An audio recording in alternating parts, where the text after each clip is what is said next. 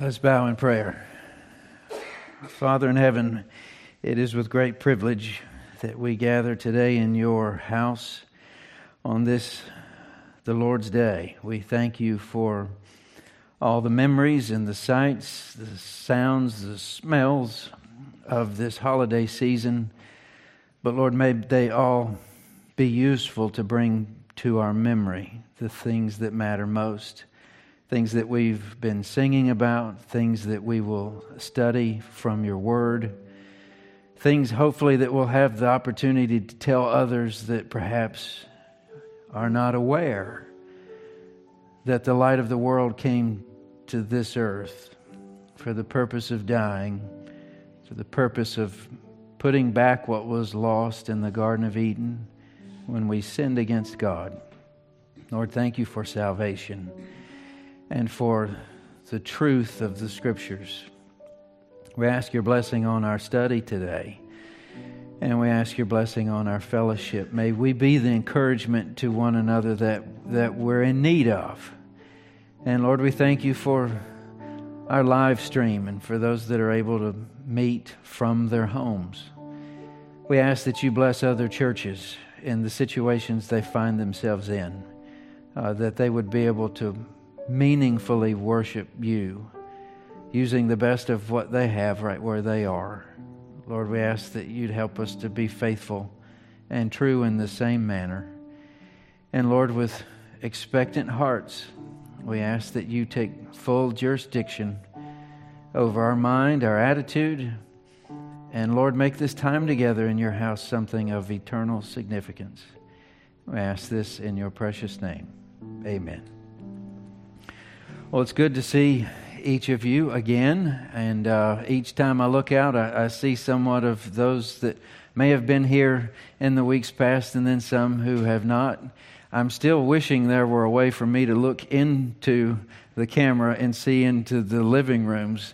I think that would probably ruin the whole Zoom connection we've got because there is that uh, expectation of privacy on the other side there but we're still grateful for it and glad uh, that you are with us this morning. There's a couple of announcements that I wanted to make before we turn in our Bibles to John 17. And you may want to go ahead and do that while you're listening, but you may have noticed that uh, our Christmas tree didn't make it all the way into the sanctuary. It's out in the front yard. And that was on purpose. Uh, we knew it seemed by the summer that the whole situation we find ourselves in with, with COVID is probably going to disrupt our Christmas traditions as they are. And we had a couple of, of ideas, and uh, everything seemed to be a trade off. So, what we've planned to do is to meet on the lawn on Christmas Eve and to sing together and to light our candles together and the reason why we chose the yard is because we can do it all together. There's no way that we could all get in this room as we have in the past. And even last year, there were some that were turned away. And being that our, our, our distanced protocol only lets us put about a third of the folks that this room would fit if we all loved each other really good, um, we opted to do that outside. I know that's different, uh, but it's a different year. And hopefully, it'll be the best choice for all involved. We hope that we'll see you then. We can spread out real good. Pray for good weather. Um, I'm being specific in my prayer. I want a little bit of snow just for Silent Night. and then I want it to stop for our ride home. Um, that would make it picturesque, wouldn't it? But I hope that it'll it'll be meaningful, like so many other things that we've done differently so far this year uh, the best part will be we're together. The other announcement um, many of you have been very faithful in your signing up for our church gathering, letting us know what to expect. And that's the only way we can do that. And uh, some Sundays it matches well with what we expect, some Sundays it's way off. The, the better one was, I think, we had 20 sign up and 80 some showed up we can do better than that. And the reason why we would try to is just to make sure that others who would sign up would get a seat that they expect rather than get uh, arrive later than someone who didn't, and then the overflow is how we correct that. We haven't needed it yet. But as this, as vaccines come onto the scene and all types of things like that, uh, we'll get to where our demand for seats is more than the seats we have for them for a period of time. I think that's what we're, we're trying to avoid. So if you could be uh, helpful, call the office during business hours, a week ahead, or send us an email. We'll sign it on the list and uh, we'll give you a gold star. So, with that said, let's turn to John chapter 17. And we continue in what is called, for the most part, the high priestly prayer of Jesus. I, would rather opt for the term farewell prayer. There's so much more going on in this than, than just the office of the high priest. We see the king uh, as well, and uh, we see the prophet. But trying to think of a way to, to begin another message, and there will be three. Next week we'll finish up. We look at the larger uh, portion of this chapter today. Anyone who has children and raises those children in a Christian home knows the difficulties that come in teaching that child uh, what things are important, what things are not as important, where we need to be serious and where we don't need to be serious, right? Some of the times that I've been uh, most frustrated or even um, just kind of broke out into a hilarious, uncontrollable laughter is trying to get my children at certain stages to pay attention when it's time to pray. If that's in church, or if that's over a meal, or if that's in family devotions. What we're studying is not prayer in devotions or over a meal or even prayer in church. This is prayer between the Son of God and God the Father. And the ability to use language to talk about how serious of a topic we're looking at couldn't be exhausted. But at the same time, this is a, a human God, the Son of God, speaking to human men in human terms that we only understand in, in a human way. So at the same time, it's as serious as, as, as we can get. And then it's also God condescending to the level of our humanity to make some things clear to us that we must know. So let me read to you the, the middle portion beginning in verse 6, and then we'll pray and ask the Lord for some help. And then we'll try to understand this as best we can in order to be obedient. Verse 6, chapter 17, Gospel of John. I have manifested your name to the people whom you gave me out of the world. Yours they were, and you gave them to me, and they have kept your word. Now they know that everything that you have given me is from you. For I have given them the words that you gave me, and they have received them, and have come to know the truth that I came from you, and they have believed that you sent me. I am praying for them. I am not praying for the world, but for those whom you have given me, for they are yours. All mine are yours, and yours are mine, and I am glorified in them. And I am no longer in the world but they are in the world, and I am coming to you. Holy Father, keep them in your name, which you have given me, that they may be one, even as we are one. While I was with them, I kept them in your name, which you have given me. I have guarded them, and not one of them has been lost except the son of destruction, that the scriptures might be fulfilled. But now I am coming to you, and these things I speak in the world that they may have joy fulfilled in themselves. I have given them your word. The world has hated them because they are not of the world, just as I am not of the world. I do not ask that you take them out of the world, but that you keep them from the evil one. They are not of the world, just as I am not of the world. Sanctify them in the truth. Your word is truth. As you sent me into the world, so I have sent them into the world. And for their sake, I consecrate myself, that they also may be sanctified in the truth. This is God's word, and let's pray. Father in heaven, for our portion today, we ask that you explain to us these verses from John 17, where you had paused, looked up into heaven, and began to pray. They're hearing what you're saying, but you're talking to your Father. Lord, help us to see, to hear, to understand. And Lord, may that be glorifying to you and useful to your kingdom. We ask all this in your name. Amen. Well, again, what we just read is actually, you might have been able to see if you're looking at the paragraphs, that's the larger section of the three paragraphs in that prayer. We looked at the first last week, we look at the last next week.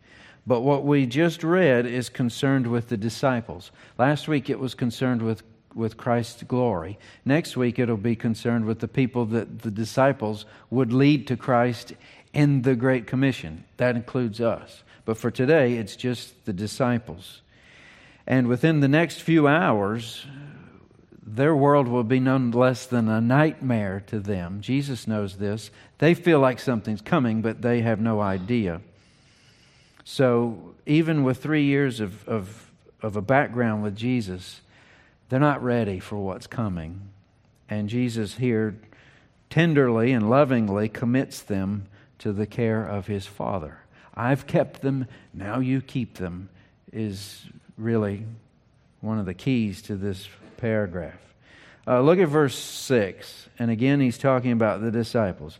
I have manifested your name to the people whom you gave me out of the world. The, your, yours they were, and you gave them to me, and they have kept your word.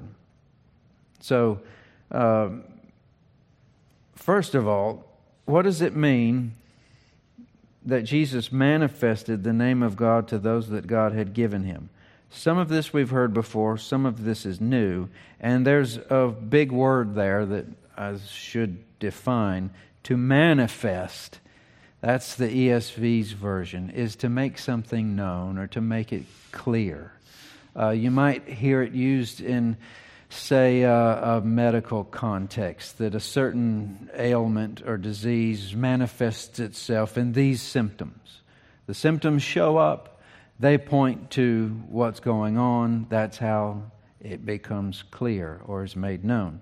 So Jesus is making known his Father's name to people who were given to him from out of the world. So there's a world full of people. Some of them have been taken out of the world and given to Jesus because they belong to the Father. And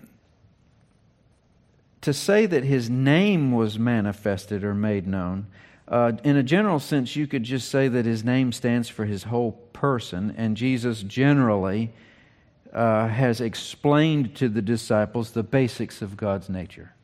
That, that would get you at least a complete on a test or a quiz. But I think there's a little more going on here, and you'd have to. We could camp out here, go back to the Old Testament, and talk about God's name, because using God is actually just a way that we refer to him. It's a designation, it's not his name. Uh, we've got many ways that we describe his office as King of Kings, Lord of Lords, Holy, Holy, Holy. Uh, the, the great I am was one way that he described this, but he actually chose a name for himself that he used to reveal himself to his chosen people, the Hebrews it was spelled out Yahweh, which was uh, tough in Hebrew um, and really almost unutterable. It, it's hard to have been said. Later, we call that Jehovah. You've heard of Jehovah God. That would be his name. So, to manifest or make known his name is an interesting way for Jesus to say he had uh, brought his disciples along to understand the Father.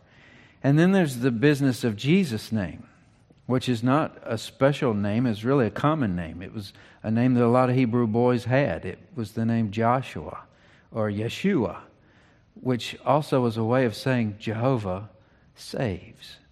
So Jehovah saves explains Yahweh to the people of God.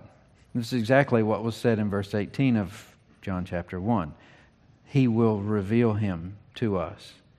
So you could say, um, in, a, in a manner of speaking, um, Jesus, the incarnate Son of God, who is the Lamb of God, take away the sins of the world, uh, is explaining the way God will save this world by just doing it in front of their eyes.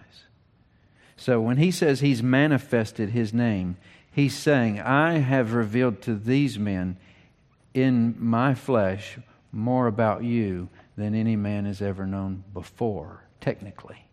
There's a lot wrapped up in, in that statement.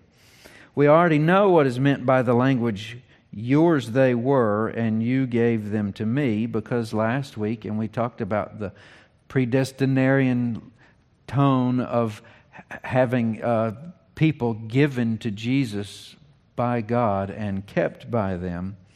And uh, the, those portions of this passage uh, are really abound. But what I did want to show you, because I think this is always important, the trouble we get into, whether or not it's predestinarian or free will, is holding either one of those too tightly. Look at what Jesus is crediting to these men that they have done that he's giving them credit for. Uh, he had just said, They have kept your word. They're the ones doing the keeping. And what are they keeping? The words that Jesus gave them, which are actually the words of God. And then he goes on in verse 7 Now they know that everything that you have given me is from you. That's an accomplishment. For I have given them the words that you gave me, and they have received those words. Whose responsibility is it to receive the word from the scriptures? Well, Jesus is acting like it's the disciples' responsibility. That's what they've done and have come to know the truth that I came from you, and they have believed that you sent me. Now we're getting close to John 3:16. We'll refer to that a few times today, but whosoever believeth. These are the whosoever. There's the whoever, and then the whosoever, and then those that are given to Jesus from the world that now belong to him. So, to get even one more degree uh, as, as far as, as clarity and specifics here, what is Jesus saying that they have received, believed, and kept? All from the last few verses here.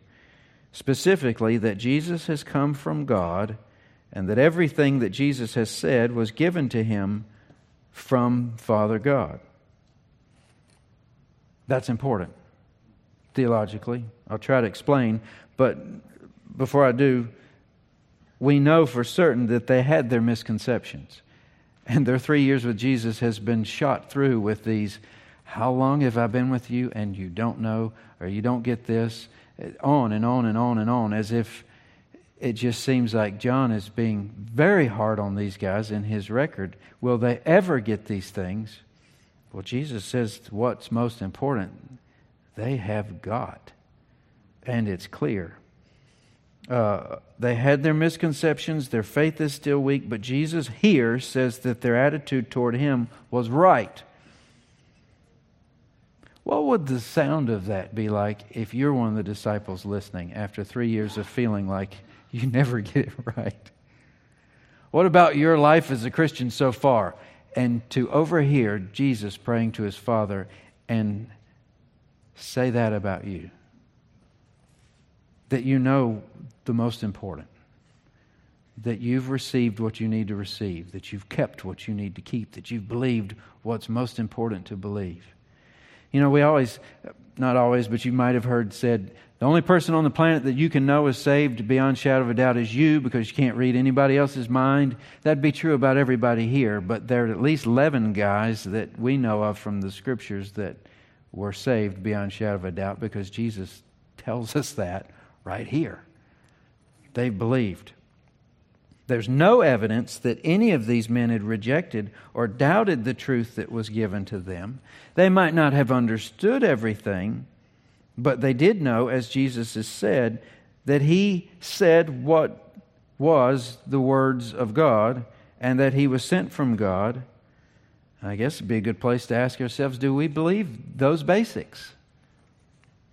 Do we believe that what Jesus says is God's word? Do we believe that Jesus was sent by God? Because Jesus is putting quite the significance on those two things. And when others were leaving, do you remember that after the feeding of the 5,000, chapter 6? People are leaving. Did his disciples go away? No.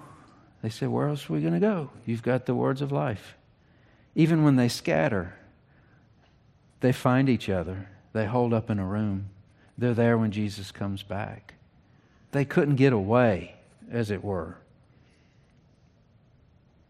That right there, that Jesus speaks the words of God and was sent from God, also is not believed by any other religion on the face of this planet. That is uniquely Christian. And it is something that these men have been faithful to do. Why is it important that they believe that Jesus came from God? And to leave no stone unturned, and then we'll, we'll move on. Have you ever heard anybody and you hear this from time to time, and it might just be something that you get from moving around in seminary and school. But there are those that might put an overemphasis on the red letters of the Bible. I, I, am for the red letters. I, I, I believe in Jesus. I don't know much about that Old Testament, and, and I, I, frankly, part of it makes me feel uncomfortable. But I'm a follower of Jesus. You've got to understand that this Jesus here in so many ways and in so many different angles is the same God.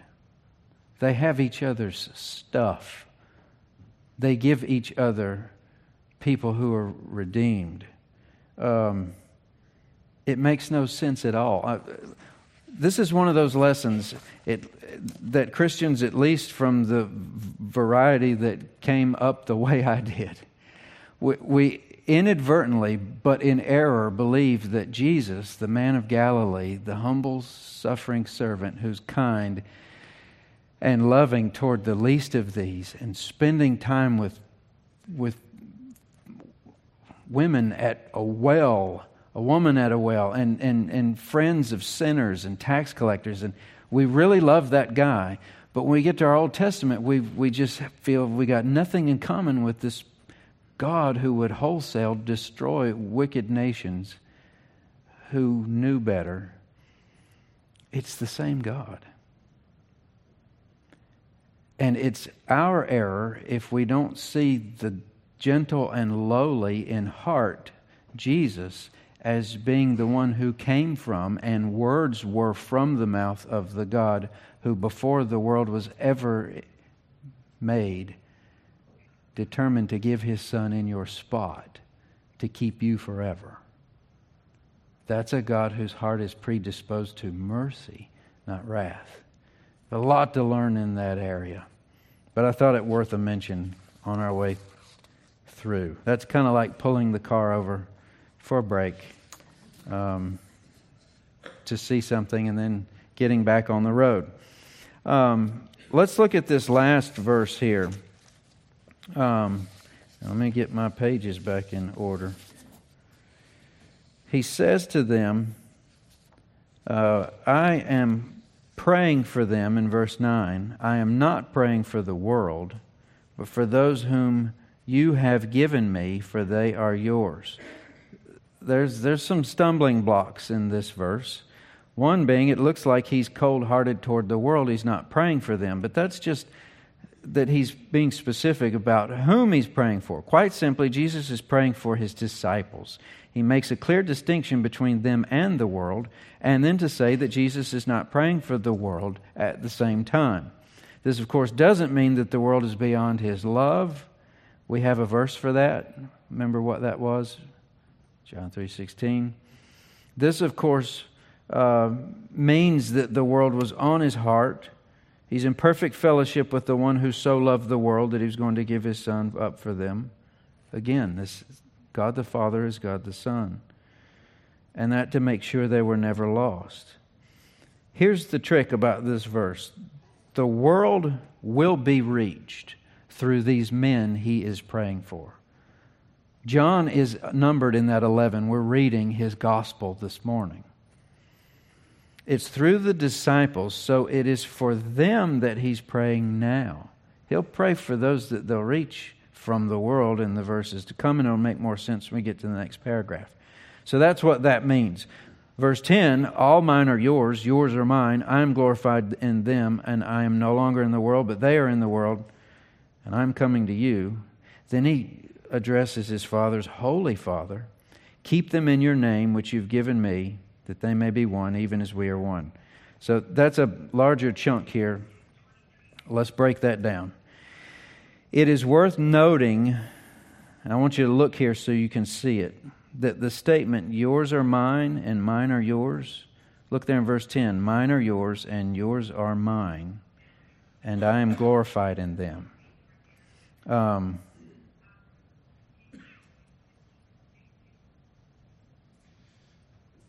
I hear something.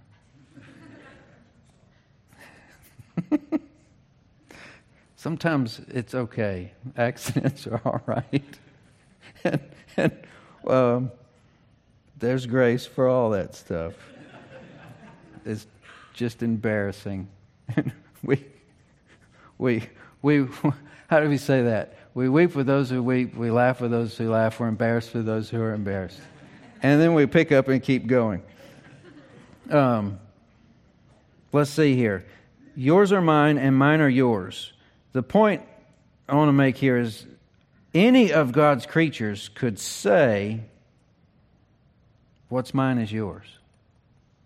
But to say to God, What's yours is mine, would point to a very special relationship, would it not? Even one of those ants I was talking about last week, those fire ants could say to their creator, Look, everything in this ant hill is yours, but they can't really say to God, All that's yours is mine. I could come to your house this afternoon and, and set a new record for hospitality by just saying, You know what? All that's mine is yours. But it wouldn't be the same as us if I just said, and just so we're clear, I expect all that's yours is mine. You'd say, we're, we do not know each other that well. Right? So for Jesus to be able to say, all that's mine is yours, is one thing. But to say, all that's yours is mine, is again to say he's equal with him. We hit this at every turn in this passage, it seems. Um, no creature could ever say such a thing. Only God could say it of himself. Jesus says he's glorified in these men too. Look at it. All mine are yours, yours are mine, and I'm glorified in them. He's talking about the disciples. Jesus is glorified in them. This is another wonderful thing to hear if you're these disciples, because nobody else is glorified in them. In just a few hours, one of them is going to be absolutely knocked off his feet by a young girl at a fire who insinuates that she thinks he might be associated with this Jesus. And it's such a horrific thing that he'll swear in order to let her know he has nothing to do with this man. That's the temperature of what the world at that point thinks about these men. Jesus is glorified by them. So he not only sees what these men were in that hour, but what they would become and what they would accomplish. As such, Jesus knows that his time with them is short. He's leaving the world. They'll remain in it. So he asks the Father to keep them so that they will be one, just like he and the Father are one. So he says, I want you to keep them, and I want them to stick together the same way that we stick together. Now, here's where it's kind of hard to understand that because how in the world are you going to be as close to any person on this planet to the tune of God being close to God the Son? Almost sounds like an impossibility. He goes on a little bit to elaborate. Not that they will become one, become one, but that they will continually be one, as if they're all family at this point. This is another portion of the passage that, that has a, a speed bump or two. Um, this is about unity, yes, but some will use this as a proof text for, for other types of agendas. Um, maybe you've heard of the ecumenical church. And this would be a church that would be free of any denominational lines. And wouldn't that be great if, if we just all could read off the same page? Um, I don't think that's what this is talking about because I, I want to think that Jesus' prayer request will get answered. And you don't have to wait 2,000 years for them to be answered while we figure out how we want to understand this Bible. I think what he means by unity is in the name of Jesus, saved, and they know it. Um, that they uh, indeed are brothers and sisters in Christ. Uh, what is Jesus asking for? What is this common unity here? Well, if they're going to accomplish that for which they are commissioned, the Great Commission, they're, they're, they're going to need to have a common unity. Their wills will bow in the same direction, their affections will burn with the same flame, all efforts will be aimed to the same end. Will they do that differently? Yes. Between Peter and Paul, there are different ways in which they go at preaching the gospel and winning the lost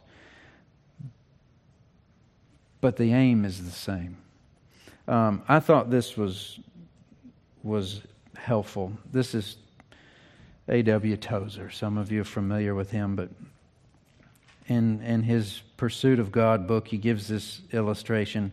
Has it ever occurred to you that 100 pianos, all tuned to the same fork, are automatically tuned to each other? They are of one accord by being tuned not to each other, but to another standard to which each one must individually bow.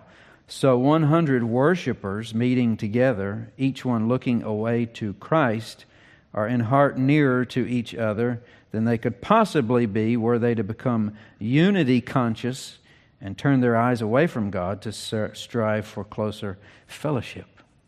Does that make sense? That a church that's common gaze is fixed on the face of God has no real problems if that's true. But a church who's lost its gaze on the face of God, something other than the Word of God is their ultimate priority. Well, something will take its place. It'll be someone's agenda. Not everyone will like that. Little by little, they'll all assert themselves and destroy what unity they've got because it, it's not unified if God has blessed Wake Chapel, I think it's for faithfulness with His Word. And as a byproduct of faithfulness to God's Word, you are a very hospitable, loving, and kind church. That's how that works. This unity that he's praying for is not that everybody gets along, it's that everybody will be on point, the business for which he died, and then they'll all get along and it'll work so beautifully. Verse 12 While I was with them, I kept them in your name, which you've given me. I have guarded them, that not one of them be lost, except the son of destruction, that the scriptures might be fulfilled. So Jesus had kept them. He's now praying that his Father will keep them while he's away from them. And this, again, is another truth worth an entire sermon. And lots of sermons would use this verse to talk about those that are saved are kept, and what do we do with the son of perdition? Obviously, he wasn't kept, but obviously, he wasn't numbered among them to start with. First, the son of perdition, and this will help us semantically, seems to point to his character rather than his destiny. Some want to say, well, he was predestined for destruction that the scriptures might be fulfilled. Yes, but we see him as responsible every step of the way. Uh, you put another way, you could say Judas was characterized by lostness, not that he was predestined to be so. And I only mention this because there's an argument from the scriptures uh, that from the mouth of the other disciples in their gospel writings that they don't really go on record saying, but so much that would be incriminating as far as Judas goes and that it's possible we could meet him in heaven. And I know that's a debate, and seminarians love to waste an entire afternoon over things like that. Be that as it may, I'm afraid that you will find it very difficult to find a harsher description of any human being in the pages of Scripture than what just came out of the mouth of Jesus regarding Judas as the son of shipwreck. That's what that means. His life was a total loss. So there's a lot wrapped up in there. There's a lot wrapped up in all the verses of Scripture. But the point of this verse doesn't seem to focus on Judas as much as it seems to focus on the other disciples and their needing not fear. Christ has kept them so that none was lost, and now they're being kept by the Father. And this is another one of those things that we get so wrong so often we act like this is dependent on us, ultimately. Yes, we're supposed to keep things and believe things and receive things. That's all on us. That's the only way to heaven. You must be born again. And to do that, you've got to believe and repent as well. It's not that this is just done for us osmotically or something crazy like that. But when we're looking at Scripture and we're thinking about eternal security, it's like Peter taking his eyes off the Lord and he's starting to sink. But it's, it's like a human knee jerk reaction. One of the most helpful things I ever heard regarding this, and it, it could be described as an illustration right out of the pages of these verses. But the safety of a young child is not dependent on the strength of the grip of his daddy's on his daddy's hand. The little 3-year-old's chubby fingers holding on to the hand of his father is not where the security of that child rests when they cross the street or uh, take a walk on the pier. My wonderful wife always got a little anxious when I was were little, when we'd go walking down the pier, especially when they'd run straight for the rails to jump up on them. The security and safety of the three year old is not in his grip on his daddy's hand, but his daddy's grip on his hand. Right? That's how this works. The grip's important. Daddies want the grip of that little hand. But ultimately, which one is important? That'd be daddy's. Verse 13 Now I'm coming to you, and these things I speak. And let's count these, okay? that these things I speak in the world, and that they may have my joy fulfilled in themselves. I have given them your word that the world, that's two, has hated them because they are not of the world, just as I am not of the world. I do not ask that you take them out of the world, but that you keep them from the evil one. They are not of the world, just as I am not of the world. We got seven there. If we go to the next verse. Sanctify them in the truth. Your word is truth. You sent me into the world, so I've sent them into the world. Nine mentions of the word world. How many of you vote we have a pattern? Patterns should be paid attention to. So let's look at it from that perspective. Again, Jesus is saying that he's leaving this world. He's said it so many times, he's making sure we're not going to forget. And he's been speaking, giving his disciples God's word so that his joy would be fulfilled in them. So Jesus' gift to these men was God's word, which is nothing less than revelation. You know what revelation is, right? Not the last book in the Bible, though that's part of the revelation. But revelation is when you find out something, learn something you didn't know before. When you have a big reveal, you pull a curtain back and you see what's back there you couldn't see. All this stuff is new to them. It's revelation. Old Testament didn't have it. Jesus is bringing them fresh, new revelation. You've heard it said of old time, but I say unto you. That was the basis of his message. So he's given them this, that his joy be fulfilled in them. And plain sense of it is the word of the Father is not a natural possession. You don't come out off the shelf with that stuff. That's his gift to you, right? Given by Christ only. And that Jesus is not of this world is easy enough to understand. Duh. He came from heaven and He's bringing us this revelation that we didn't have. It's not part of the world. He's not part of the world. But now He says that His followers are not of the world the way He's not of the world. That's where it begins to not compute. Okay? They were born in this world and they're sinners and they need to believe and keep and receive and all these things to be saved, be born again. So, how is it that they're now not of the world like not the way you're not of the world. They're not God, and they didn't come down here at Christmas. So, what does he mean by this? In the natural sense, they were of the world, born into it. But go back to what Nicodemus and Jesus talked about. You need to be born again of the Spirit and of the truth. You were born physically, you need to be born spiritually. And in the way that these men have been born spiritually because of their belief, now they're like Jesus, and this world is not their home. They're, they've got another citizenship. Since they're not of the world in this sense, here's what's interesting. It might be thought that the prayer as Jesus is praying would be made that they should be removed from the world. Mission accomplished. They've believed. I'm coming home. Let me take them with me. It's not what he says. Jesus had nothing of the sort in mind. Their place is still in the world, as awful as that might seem. Old Testament, Moses, Elijah, Jonah all ask for the same thing get me out of here. How many of them were answered? None of them. Why? They all had stuff to do. Their purpose in life was not to be happy, but to proclaim the truth. Much of their life wasn't happy at all. So, the place of God's people in the world, though again not of it, is in it.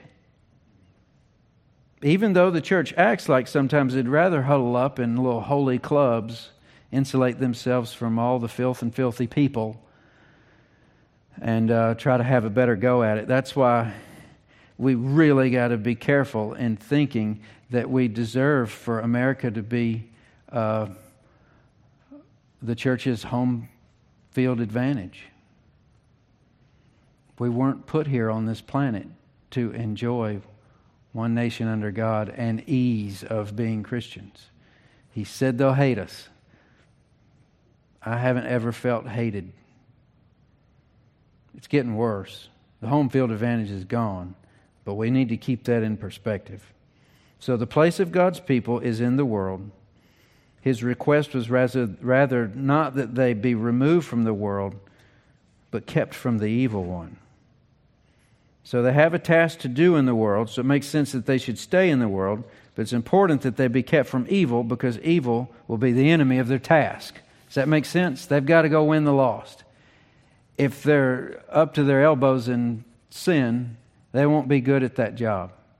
So the prayer is not get them out of here, but keep them away from evil. Look at verse 17. Sanctify them in the truth. Your word is truth. You sent me into the world, so I've sent them into the world. For their sake, I consecrate myself that they may be sanctified in the truth. We're wrapping it up here. But these closing verses of this section tell us that the work of Jesus actually forms the pattern for the work of the disciples. I don't know if it dawned on them. Okay, we were chosen by this guy. We spent three years by this guy. What does this guy have in store for us? Well, his life was actually the pattern of what was in store for them. He was sent into the world with good news. They are sent into the world with that same good news. It's already been said that the Father sanctified the Son and sent him. Jesus now prays that his Father sanctify these men and send them into the world. It's right there in black and white. Their lives are not to be aimless, they're commissioned. Um, the ramifications of that are, are, are, are huge. It's, it's deal breaker time if we really understand what this means. Jesus didn't submit himself to the death of a cross for us to have our best life now. I wish it were. But to make sure that we spent our lives bringing others with us for our best life in glory. And there's a lot of pain, heartache, sorrow involved in every step of that journey. He's overcome the world. It's all glory later but for that time, remember, for that short time, he's praying that they've got what it takes. The last verse simply means that Jesus will go to the cross for the disciples. For their sake, I consecrate myself. And it's something that they can't do for themselves. Notice that. For their sake, I consecrate myself. We can't make ourselves holy. If we could do that, we wouldn't need Him, right? So He's doing for them what they can't do for themselves, so that they may be sanctified or set apart in the truth. So all this prepares the way for the next turn in the prayer, which is next week's paragraph and passage, where He'll pray for those that will believe according to the message that these disciples will preach. So think of it this way if these are the men who will take the truth of the gospel into a lost world, these 11, whose business is in the world, these men who will tell the world what they heard and saw concerning Jesus, the men who will shoulder the weight of the Great Commission, then don't you think this is a masterful prayer to suit them for what they need? He asks that God keep them in His name so they don't wind up like Judas. He asks that they're kept from evil so they're not neutralized in their effectiveness. And he prays to keep them separated in the truth. And what might that truth be? Look at it, verse 17. Sanctify them in the truth. Your word is truth. And I could not ask a better prayer to be put together and prayed for your leadership in this church than that right there to keep your leadership in the name of Jesus. Now, that's his business. He's the one that keeps us. Once saved, always saved, right? Should we not pray for something that we know that he's promised to do? No, we should keep praying it so we remind ourselves how important it actually is. That we don't act like we've fallen off the wagon or some foolishness. And then to be kept from evil. What would make the devil more happy than to derail the church's leadership and just crash the whole thing? Make it a laughing stock, a, a, a, a buzzword, as it was described in scriptures. People making sounds and things as they mock it at, at dinner and, oh, yeah, I heard about what happened that place. Keep us from that and keep them separate in the truth. That word sanctified means set apart, separate. And of the time I've spent in ministry, it's a couple of decades now, the heat is ever rising on the, the obvious separation between what the world thinks and what the church thinks, and what one calls the truth and the other calls the truth. It's not going to get any better and the separation will grow wider and wider. There will be things that are said that we can't say, and saying them will only infuriate or bring consequences to ourselves. You want to pray that this church moves forward stronger. You pray that its leadership is separated in all that comes with it according to what? The words of God and nothing else not public opinion, not some two cents of some guy that's concocted between his ears, but by God's word. Separate us out from the world according to the truth of God's word. Then you'll have a church that'll last, even if it's two people, but God will bless it. That's the way it's got to be. What a prayer this is for these disciples.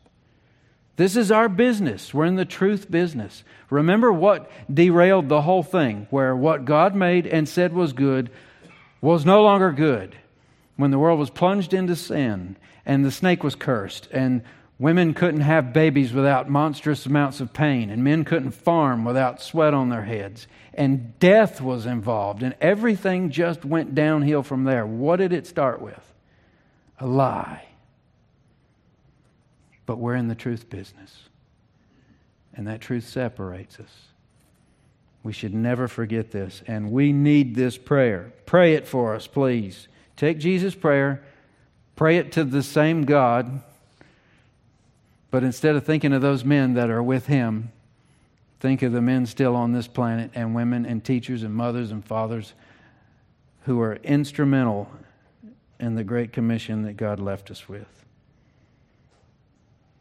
We're beset on all sides with lies. And make no mistake, the biggest liar is your own heart. That's the honest truth. It's deceitful above all things and desperately wicked. We need this. And it's Christmas time, and it's the second week of Advent, and love is our theme. The service was was begun with that in mind. We'll end it with that in mind. I'm going to come back after we sing, and I'll read a passage of Scripture, and we'll light this candle, and I'll do my best in a sentence or two to tie all these things together. We're studying Easter. We're celebrating Christmas, all kind of at the same time. But we're going to sing through Silent Night. And uh, of the Christmas songs, it's my favorite. And in the last verse, you'll hear about love's pure light. Love is that theme but for all of this to happen, God has to love a world so much to send that Christmas present to us in the form of His Son. So let's all sing about that together.